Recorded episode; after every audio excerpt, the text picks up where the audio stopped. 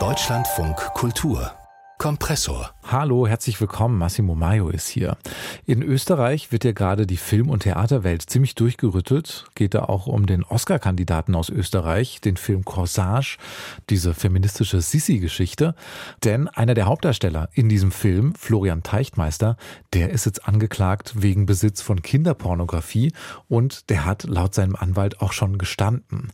Und vorgeworfen wird ihm aber nicht nur Besitz von Kinderpornografie, sondern auch, dass er selbst Fotos gemacht haben soll von Minderjährigen am Set und auch häusliche Gewalt wird ihm vorgeworfen. Das gab es tatsächlich schon länger, diese Vorwürfe. Trotzdem aber wurde der Film Corsage abgeschlossen mit ihm. Trotzdem hatte Teichtmeister auch am renommierten Burgtheater in Wien noch weiterhin große Rollen und erst jetzt mit der Anklage wurde er dort entlassen. Ich habe mit einem Filmregisseur gesprochen, der schon mit Teichtmeister zusammengearbeitet hat, wie er das sieht, ob das richtig war, ihn weiter zu engagieren, trotz Vorwürfen, wie er das sieht mit der Unschuldsvermutung. Damit wir aber überhaupt verstehen, wie genau sich dieser Fall entwickelt hat, über eineinhalb Jahre lang, gibt's hier erstmal eine Zusammenfassung von Wolfgang Fichtel. Wer hat wann was gewusst und warum hat fast niemand reagiert? Und wie weit auslegbar darf die in Österreich viel zitierte Unschuldsvermutung sein, wenn ein folgenschwerer Verdacht besteht? Das sind die Fragen, mit denen sich vor allem die Verantwortlichen am renommierten Wiener Burgtheater jetzt konfrontiert sehen. Es geht um Florian Teichtmeister, 43, einer der Großen an der Wiener Burg, davor im Theater in der Josefstadt. Viele kennen ihn auch aus Fernsehserien, Soko Kitzbühel oder Kommissar Rex zum Beispiel. Applaus bekam er zuletzt in der Rolle des Kaisers Franz Josef im Kinofilm Corsage, ein vielgelobtes Drama um Kaiserin Sisi. Sparte bester ausländischer Film. Noch. Die Wiener Kinos haben ihn am Wochenende aus dem Programm genommen. Die Vorwürfe gegen Florian Teichtmeister wiegen schwer. Besitz von tausenden Dateien, Bildern und Videos, auf denen der Missbrauch von Kindern zu sehen ist, gefunden bei einer Hausdurchsuchung nach einer Anzeige seiner Lebensgefährtin. Dazu kommt der Vorwurf der Körperverletzung, gefährlichen Drohung des Drogenmissbrauchs. Florian Teichtmeister würde alles gestehen, sagt einer seiner Anwälte, Michael Rami, im ORF. Florian Teichtmeister wird sich im Strafverfahren schuldig bekennen. Er war im Ermittlungsverfahren geständig. Er hat immer voll kooperiert mit den Behörden und er befindet sich seit zwei Jahren in psychologischer Behandlung, die es ihm ermöglicht, seine seelischen Probleme aufzuarbeiten, die ihn zum Besitz der besagten Dateien gebracht haben. Noch ist nicht alles ausgewertet. Die Staatsanwaltschaft spricht von 58.000 Dateien. Schon am 8. Februar soll der Prozess in Wien beginnen. Die Verteidigungslinie wird schon jetzt klar. Nochmal Rechtsanwalt Rami. Er übernimmt daher volle Verantwortung für seine Handlungen, möchte aber schon betonen, dass es hier um ein rein digitales Delikt geht. Digitales Delikt. Bei den Expertinnen, die jetzt zur Tragweite des Skandals befragt werden, löst das Empörung aus. Denn wer kinderpornografische Darstellungen aus dem Darknet lädt, weiß, dass zuvor jemand diese Kinder missbraucht hat. Das Burgtheater hat Teichtmeister inzwischen fristlos entlassen, obwohl es doch schon länger ein offenes Geheimnis gewesen sei, die Sache mit Teichtmeister. Schon im Herbst vor eineinhalb Jahren haben die österreichischen Zeitungen Standard und die Kronenzeitung berichtet, noch ohne den Namen zu nennen. Martin Kuschei, Intendant des Burgtheaters, habe Teichtmeister damals zum Gespräch einbestellt. Dabei habe der Beschuldigte, so Kuschei heute, alle Vorwürfe glaubhaft bestritten. Gegenüber der Süddeutschen Zeitung gibt Kuschei zu Protokoll, Teichtmeister habe ihm und seiner Stellvertreterin erklärt, alles sei nur ein Racheakt seiner ehemaligen Partnerin. Von den Ermittlungen der Polizei habe man im Burgtheater erst jetzt erfahren. So sei es auch Marie Kreuzer gegangen, der Regisseurin des erfolgreichen Sisi-Dramas Corsage. So schreibt sie es in ihrem Facebook-Account. Florian Teichtmeister hat nach dem Auftauchen erster Gerüchte, nach dem Ende der Dreharbeiten im Herbst 2021 auf dezidierte Nachfrage nicht nur für uns glaubhaft versichert, dass die Gerüchte um seine Person falsch seien. Dass das nicht stimmen kann, habe sie erst jetzt erfahren aus den Medien. Sie sei traurig und wütend.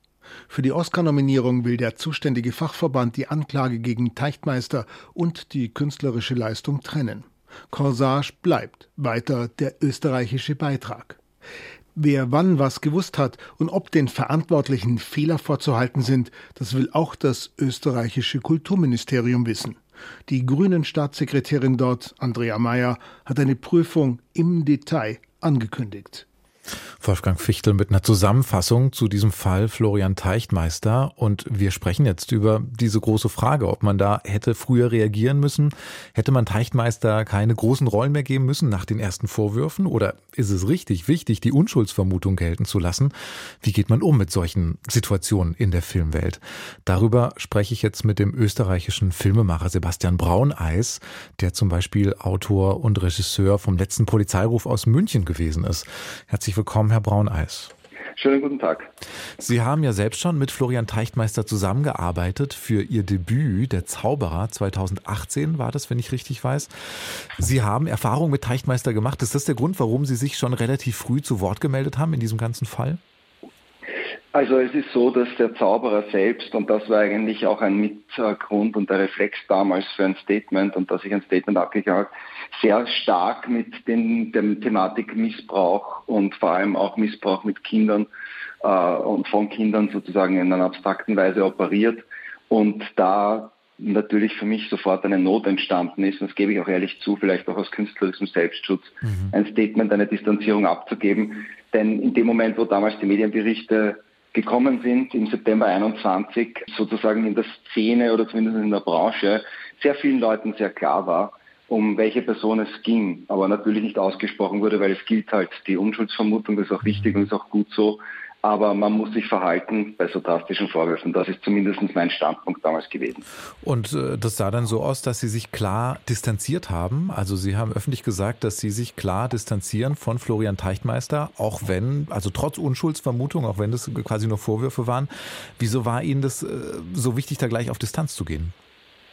Also, wie gesagt, ähm, ich habe mich nicht von Florian Deichmeister in dem Sinn distanziert, zwar schon, aber nicht mit einem Klarnamen operiert, weil das war eine anonymisierte Distanzierung aufgrund eines erschienenen Zeitungsberichtes, wo sehr klar aufgeschlüsselt ist, es ging um häusliche Gewalt, es ging um, um, um missbräuchliches Material sexueller Handlungen von Kindern, Laufbild und Standbild.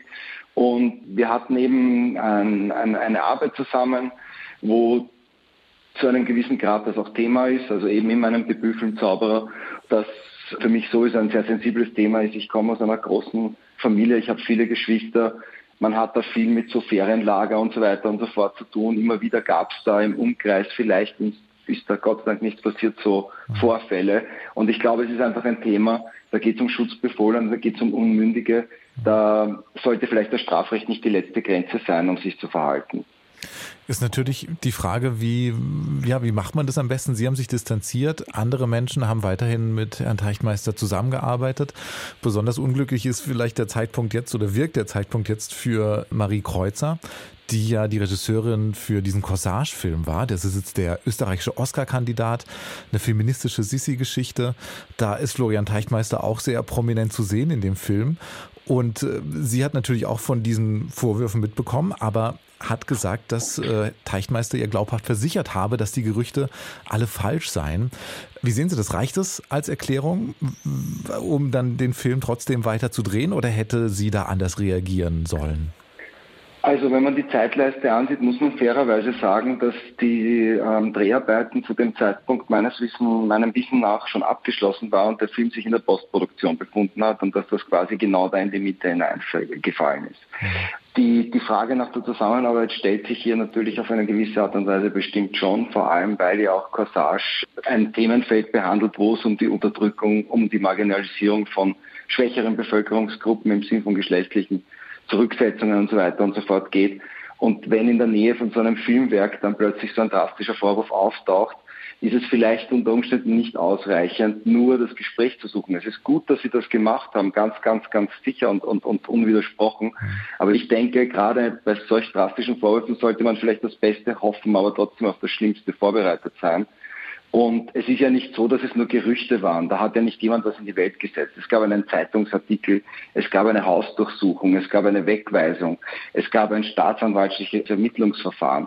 Wir leben in Österreich genauso wenig wie in Deutschland oder in Mitteleuropa generell, denke ich, nicht mehr in so einem Polizeistaat, dass einfach auf Willkür und so irgendwo eine Tür geöffnet wird und Datenträger beschlagnahmt werden.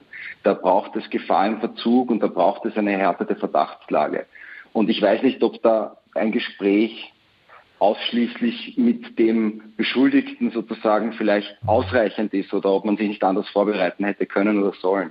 Aber wie gesagt, es ist, es ist nicht an mir hier als moralische Instanz zu agieren, ne, sondern es ist mhm. eine Einschätzung, die ich mache und ich denke, das große Problem liegt darin, dass ein Film, der jetzt so ein großes Forum bekommt, natürlich ist es fatal für den Film, viel fataler noch ist es für die Kinder, die in einer Missbrauchsindustrie Opfer werden, auch ganz klar. Aber wenn ein Film so ein großes Forum bekommt, das klingt jetzt vielleicht ein bisschen polemisch oder blöd oder pathetisch, dann ist dieser Film nicht mehr nur der Film, sondern dann ist dieser Film Österreich und er ist auch die österreichische Filmbranche und fährt jetzt stellvertretend auch ein klein wenig für uns alle, auch wenn wir nur kleine Körner und in einem großen Filmgetriebe sind, um die Welt.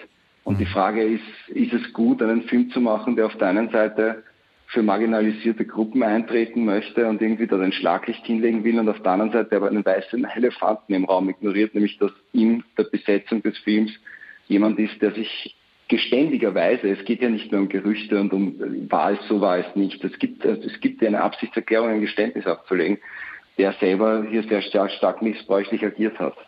Weil Sie es schon angesprochen haben, dass das äh, quasi ganz Österreich betrifft oder zumindest ja die, die Filmwelt in Österreich und auch die Theaterwelt, weil das Burgtheater spielt dann ja auch eine Rolle. Ne? Also er war ja dann noch lange engagiert und wurde jetzt eben entlassen nach äh, dieser, diesem Geständnis. Was glauben Sie denn? Also was kann das für Auswirkungen haben äh, für die Theater- und Filmwelt in Österreich? Ich denke, dass so tragisch es klingen mag, dass alles, was den Blick schärft, alles, was uns sorgsamer miteinander umgehen lässt, ohne jetzt übervorsichtig sein zu müssen. Ja? Aber dass das auf jeden Fall eine positive Entwicklung unter dem Strich ist für alle, die zukünftig in diesen Bereichen arbeiten wollen, weil wir haben noch immer massive Probleme im Kulturbetrieb beziehungsweise in jedem Betrieb, was die Geschlechtergleichstellung, die Bezahlungsgerechtigkeit, aber auch die Machtverhältnisse und die Ausnutzung von Machtpositionen angeht. Wir sind noch immer auf einem auf einem Weg und wir sind da immer noch, noch nicht angekommen, wo wir eigentlich sein sollten, nämlich bei einem befreiteren Arbeiten. Und deswegen sind solche Ereignisse gut, wenn sie öffentlich verhandelt werden. Wie gesagt, es geht nicht um Verurteilung, es geht um keinen öffentlichen Pranger, sondern es geht um eine Systematik, es geht um Mechaniken und es geht auch darum, wie damit umgegangen wird. Und das ist, glaube ich, auch der Hauptkritikpunkt, den wenn ich überhaupt formulieren möchte, nämlich dass es ja für sowas normalerweise Checks and Balances geben sollte, dass es dafür normalerweise eine Best Practice geben sollte, dass wenn es um den Missbrauch von Schutzbefohlenen, von Minderjährigen, von Unmündigen geht, better safe than sorry die Strategie sein sollte. Fürs unvorhergesehene Ereignis im Rahmen von Dreharbeiten und Filmproduktionen sieht ja ein geförderter Film im Rahmen seiner Förderstruktur auch eine Überschreitungsreserve vor, um kompensieren zu können. Das wäre ein klassischer Fall, so eine Überschreitungsreserve anzusprechen, weil wenn nicht in so einem Fall wandern. Also ich glaube, dass es hoffentlich die Branche aufrüttelt, hoffentlich die Leute wacher werden, hoffentlich man noch genauer hinsieht und es zu einem sorgsameren und fürsorglicheren, liebevolleren und ähm, wacheren Umgang miteinander führt. Das ist meine Hoffnung bei allen Schrecklichkeiten, die passiert sind. Haben Sie denn aus Ihrer eigenen Filmpraxis Ideen, Gedanken, wie sich das umsetzen ließe, wie man unterstützend wirken kann, damit solche Missbrauchsfälle weniger passieren? Also wir müssen aufeinander acht geben. Wir brauchen Anlaufstellen, unabhängig, rausgelöst aus den Produktionen, rausgelöst aus Agenda-Settings sozusagen, sowas ähnliches wie Whistleblower-Anlaufstellen eigentlich, wo wir uns anvertrauen können, wo Leute sind, die das Vertrauen genießen, weil es so wie Opferschutzorganisationen oder Täterarbeitsorganisationen sind, an die man sich wenden kann und wo ganz klar ist, es gibt Beauftragte im Rahmen von Filmproduktionen, die ansprechbar sind. Aber ob es verhinderbar ist, mhm. dass Leute einfach kriminelle Handlungen setzen oder kriminellen Energien nachgeben oder diese bilden oder Neigungen haben, die für sie schwer kontrollierbar sind, bis hin zu pathologischen Krankheitsbildern. Ich glaube nicht, dass das geht, ehrlich gesagt. Leider. Ich glaube aber, was schon geht, ist, dass wir Ereignisketten haben, dass wir Fangnetze haben, dass wir Sicherheitsmechanismen haben und dass wir sensibilisiert sind, alle, auf den Umgang. Das beginnt bei der Sprache und endet bei der aufmerksamen Beobachtung von unserem Umfeld und auch den Mut haben, Dinge anzusprechen und nicht das Stigma vor die Notwendigkeit, ähm, sich zu Wort zu melden stellt. Mhm. Weil Sie müssen sich bedenken, dass diese ganzen Ereignisse eigentlich zu 95 Prozent nur dann ans Licht kommen, wenn Betroffene sich endlich trauen zu sprechen. Das heißt, man muss auf jeden Fall alle, die Opfer sind, ermutigen, dass sie wissen, es ist keine Schande, es ist keine Scham, sondern es ist wichtig und es hilft der Gesellschaft, es hilft unserem Gemeinwesen, wenn so etwas besprochen, aufgedeckt, angesprochen, angezeigt und dann strafrechtlich behandelt wird. Der österreichische Filmregisseur und Drehbuchautor Sebastian Brauneis über den Fall Florian Teichtmeister hier im Kompressor Podcast.